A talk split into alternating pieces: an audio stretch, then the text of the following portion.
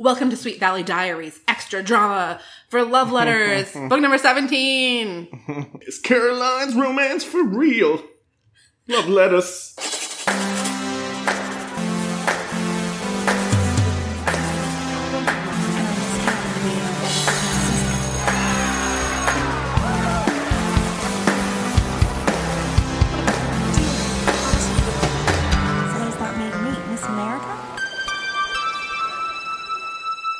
Hi, I'm your host, Marissa Flaxbart, and I am here again with Jeremy Shattuck. Hi, Jeremy. Hello.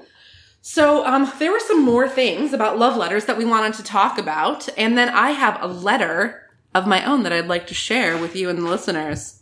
Um, Is so, it a love letter?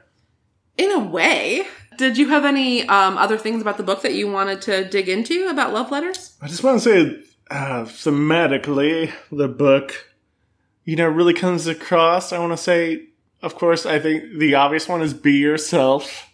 Mm-hmm. Develop, you know, that means we, I think we talked about develop a personality. For Be Caroline, yourself. yeah. For Caroline, be yourself. But I think on a deeper thematic level, I was very, I'm very surprised this is written by, by a woman. I want to say, for one, because I feel like there's a lot of strange subtext in it. But I would absolutely say it seems like thematically it's more about uh becoming adults. Yeah, you know, being a, ourselves. a lot of these books, you read through them and they have like pretty shitty morals. And that's part of the delight for me in these series. It's like, oh my God, I can't believe teenagers read this one. This one from early on, I think has a kind of a, makes a kind of valuable point for like young readers that, you know, there's more to life than being popular, that the, it says over and over again, um, although I don't know how much the rest of the teens of Sweet Valley bear this out, that you make more friends by um, listening to people um, and like being earnest with them than you do by just repeating gossip. Caroline's big lesson. Yeah, both Elizabeth and Anita tell her this. Like you've got to you've got to really listen to people if you want to make friends. Um, and as we said before, I think that Caroline is a relatable character finally in this book. We haven't had a chance to relate to her in previous books, but in this one, her kind of like relative loneliness and feeling like an outsider uh, is relatable, I'm sure, to a lot of teenagers. Yeah, I feel like um, yeah, personality is a little. You know, it's. I mean, it's a dire situation for her through this through this book of you know struggling with alienation and important themes in life, but also um, just wondering if she's gonna make it. yeah, what's Will next? for Caroline make it? When's she gonna? She's gonna develop a hobby. She's gonna I honestly have no hopefully idea. not just you know find find this maybe new man in her life and just be like oh i have a man now everything's okay Well, the sad thing for Caroline, as far as this book series goes, is that up until now, her main purpose in the series has been that she's this gossip, that she's like the switchboard operator for like all of Sweet Valley. Like if you tell something to her, everybody finds out because she's such a terrible gossip. And so now that she's like over that, um, I don't know if there's a place for her in this book series anymore. well you know I, I feel like if her and elizabeth are going to be friends we know obviously caroline is very imaginative so maybe elizabeth should teach her to write plays or something you know Yeah. she obviously she needs something to do and maybe she could do it I like that. I like that. Do you have any other things that you wanted to talk about?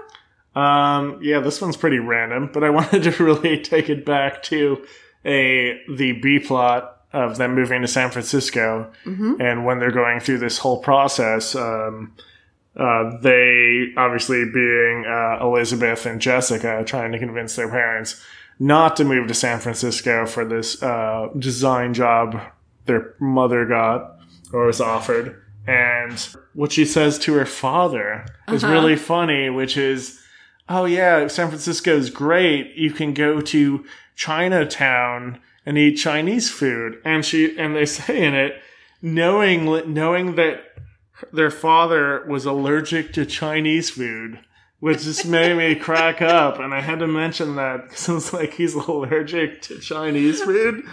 Like this had to be written at a different time. Like, Yeah. what does that even mean? Yeah, like he's allergic to MSG. He's allergic I- to bok choy. no one knows, Like what is like, he? He's I- allergic to soy. Yeah. No, one- Yeah, no one can't be knows, allergic to Chinese It's a food. very serious statement. He's Yeah. allergic to all Chinese food. Yeah, they they just say it in and passing. so he could moving to San Francisco would be the worst thing because of Chinatown. Because uh, you know There he was would, He would another- probably die. He would die It's too much Chinese food, and he can't. Chinese his system food. can't process I it. mean, I don't think Sweet Valley has. uh, Do they even have a Chinese restaurant? We know they have an Italian one. You know, much later in the series, we find out that there are Chinese people in Sweet Valley. But Oh, at this point, uh, Sweet Valley seems to exist in a California that wasn't largely populated by the Chinese rail workers that were, uh, you know, in practical slave labor Mm-hmm. conditions uh, across California that settled the state as early as like what, like the 19th Right. century. Well, I think you know this is definitely maybe a tycoon town. You know, it's probably obviously it's an assortment of mansions that this town probably was later built around. yeah. You know, I mean, if they all have Olympic-sized swimming pools, then no one in this book doesn't have money except for her imaginary boyfriend. Um, I think that every once in a while, when we see characters that don't have a lot of money, it's like an important part of their story. If there's like, if you're not wealthy, you're dirt poor. Um, and we just recently watched a character ascend from one end of the spectrum to the other. So, Oh, okay. uh, there's another thing though about the San Francisco thing that I, I was a quote I highlighted. Um, so Jessica is like doing a report on, uh, natural and unnatural disasters. Ah, yes, natural.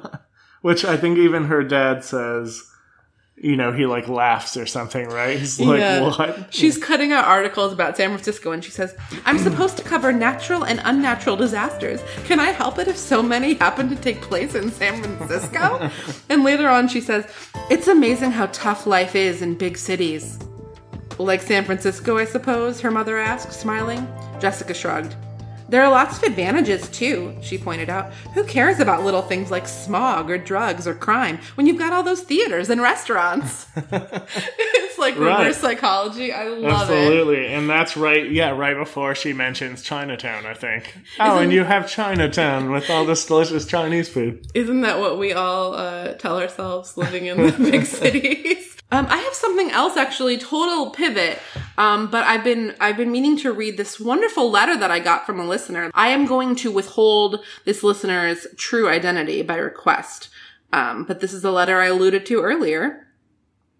Um, she writes, I'm an author, historical and literary fiction, and my most recent book had a very successful launch, even hitting a bestseller list in its first week. Congratulations, writer of this letter. Um, my publisher is located in Seattle, which is about three hours away from me. So her publisher asked her to come down for a celebration.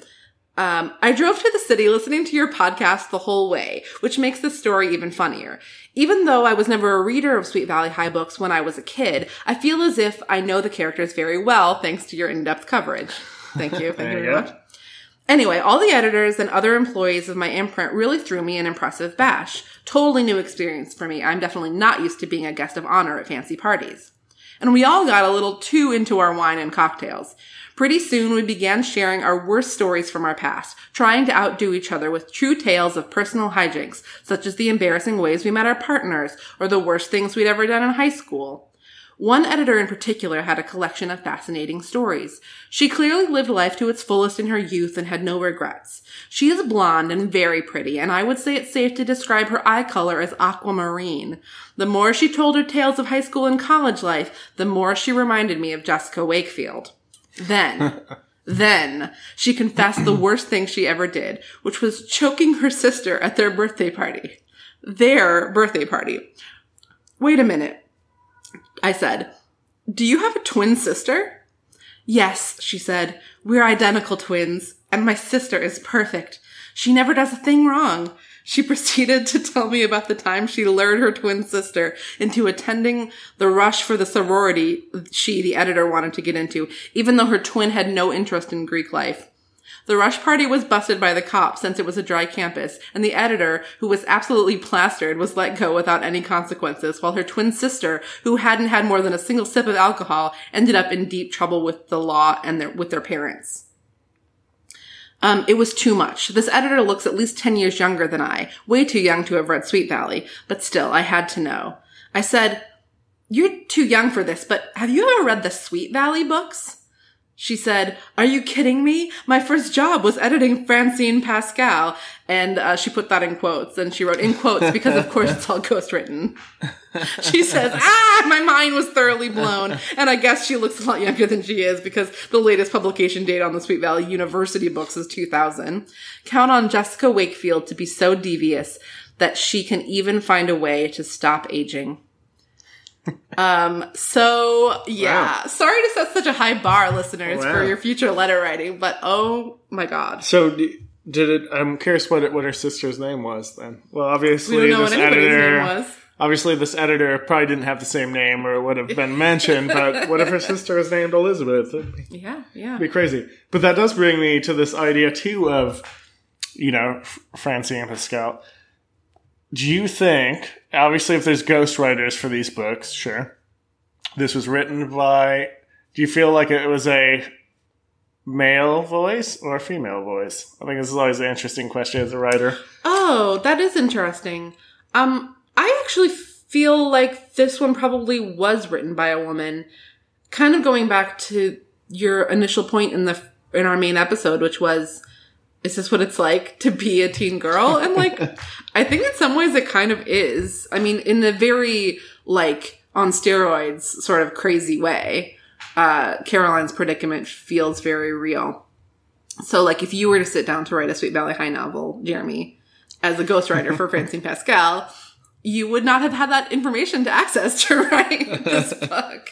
Right. Yeah. This um this sort of depth of you know, I mean, not not that it's all that dissimilar, but this idea of this gossip thing that I think is very is different to at least you know my experience growing up or whatever is this idea of uh, gossip and what Yeah. everybody thinks being so important Yeah. or I can still remember. the status of dating someone wasn't a thing. I mean, sure, everyone like you were as a you know you get lonely, etc. But Yeah. it wasn't like a status thing to date someone. At least for I, in high school, didn't care about being popular. I was already kind of like over it. Like I was already to the point in some ways that I am now, which is like, oh, like who wants to engage in these like petty childish things? Like, like, uh, like maybe almost too much. Like I was trying, I was overcompensating a little bit. But I can still remember like the handful of like catty, mean things, like gossipy things that I remember hearing like about myself or not even necessarily by popular girls, but just like other girls that like they have stuck to me my entire life. Like not that I care about them anymore, but like, um, But you still remember, yeah. I still remember. Yeah, yeah. I remember a girl, like maybe my freshman or sophomore year of high school, a friend of mine, like she was trying to be a good friend of mine. So she's like, I have to tell you what this other girl said about you. I still question. I questioned then and I question now the idea behind her telling me this. But um, there was Sure. some like rumor that I was going to go to a dance with a friend of mine. And this girl apparently said about the fact that we were going to go to this dance together, I don't know who I feel more sorry for.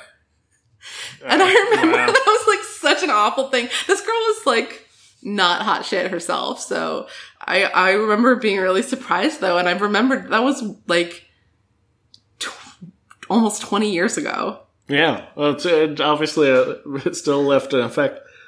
And yeah, I'm always curious about it's is, is this interesting sort of view in psychology because you know most most of um, whatever gir- girlfriends people have dated in my life, and even my female friends, they always tell me about this real like cattiness of growing up, and you know, like that I don't understand. Is this a view into that You know, from I a think female a way, perspective of is that is it as cutthroat as women tell me it is being a teenage girl You know, Like, I think in a way it can be. I mean, I don't think that I that was not my experience of high mm-hmm. school, and I was blessed to be at my high school in a time when cliques were not that strong. I've talked about this actually way going way back to episode 4. A friend of mine from high school was on the podcast and we talked a little bit about how thankfully at our high school the cliques were not that entrenched. But um, I think that I've been thinking about this more like the older I get, that part of the reason why when you think about like teenagers, especially like preteen teenagers, and think about them as being like, oh God, it's so awful, is that it's like they're tr- still trying to learn how to be people. Like in the way that Caroline is Right. learning how to be an adult.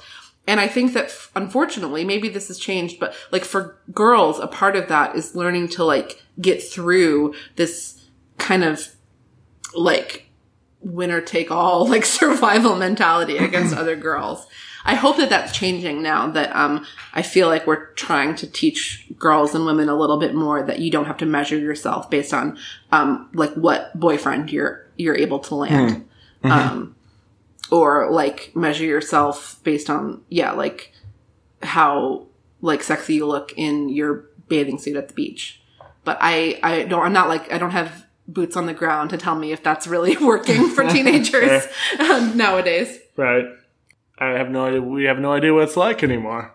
What are these? What are young people doing these days? yeah. Um, teen listeners, write in and tell right me. on. What's going on? still what high out there? like? Yeah. I sure fucking hope Ah. not. when I feel for me, like I went to an alternative school, so I was I feel very insulated that I have no idea, you know, Mm-hmm. what happened because what what was what was the real world like? I don't know. What was alternative school like? Uh, very insulated, tiny. Like everyone was in the same grade. We didn't have a grading system. This is like all high schoolers, middle schoolers, you know, in a room together. So we Yeah. were insulated. Of course, you we have like you have the same problems as any teenagers. Like, why why doesn't this person like me like I like them? You know, Sure. they threw away my rose I gave to them. You know, whatever the Yeah. case may be. Um, That sounds like a real story. yeah, it wasn't a rose. It was a uh, peppermint pig, Aww. which was yeah, it was like a pig. It was uh, pretty thoughtful. It was apparently a thoughtful young young man, young thirteen year old. But Aw. she uh, she obviously didn't appreciate it, so I think I broke it or something. Yeah, definitely. it's like why? It's like you're so mean. She was mean. Yeah. Well, you know what? You learned your lesson because mean girls are Yeah, not are not all that. not all that. I'm trying to spread the gospel to men everywhere. I know, I feel like we're really- liking mean girls. We're taking this be yourself, but if you're mean, don't be yourself. Yeah. Sorry, I just have always taken it a personal affront as a very, very nice girl that uh, mean girls seem to get all the uh, all the attention. anyway, um, Jeremy, thank you so much for joining me. Thank you. I Thank feel you like we could go me. on Yeah, I feel like this, thematically- be, this would just become a completely different podcast of relationships. Yeah, yeah. Yeah. Well, um, I'll have to have you on again in another. Every they're all about relationships, so uh, uh, we can unpack another one in the future. Yeah. All yeah. right. Let's do another. Thanks again, and thanks everybody for listening. Uh, tune in next week to find out what happens with Regina and Bruce. So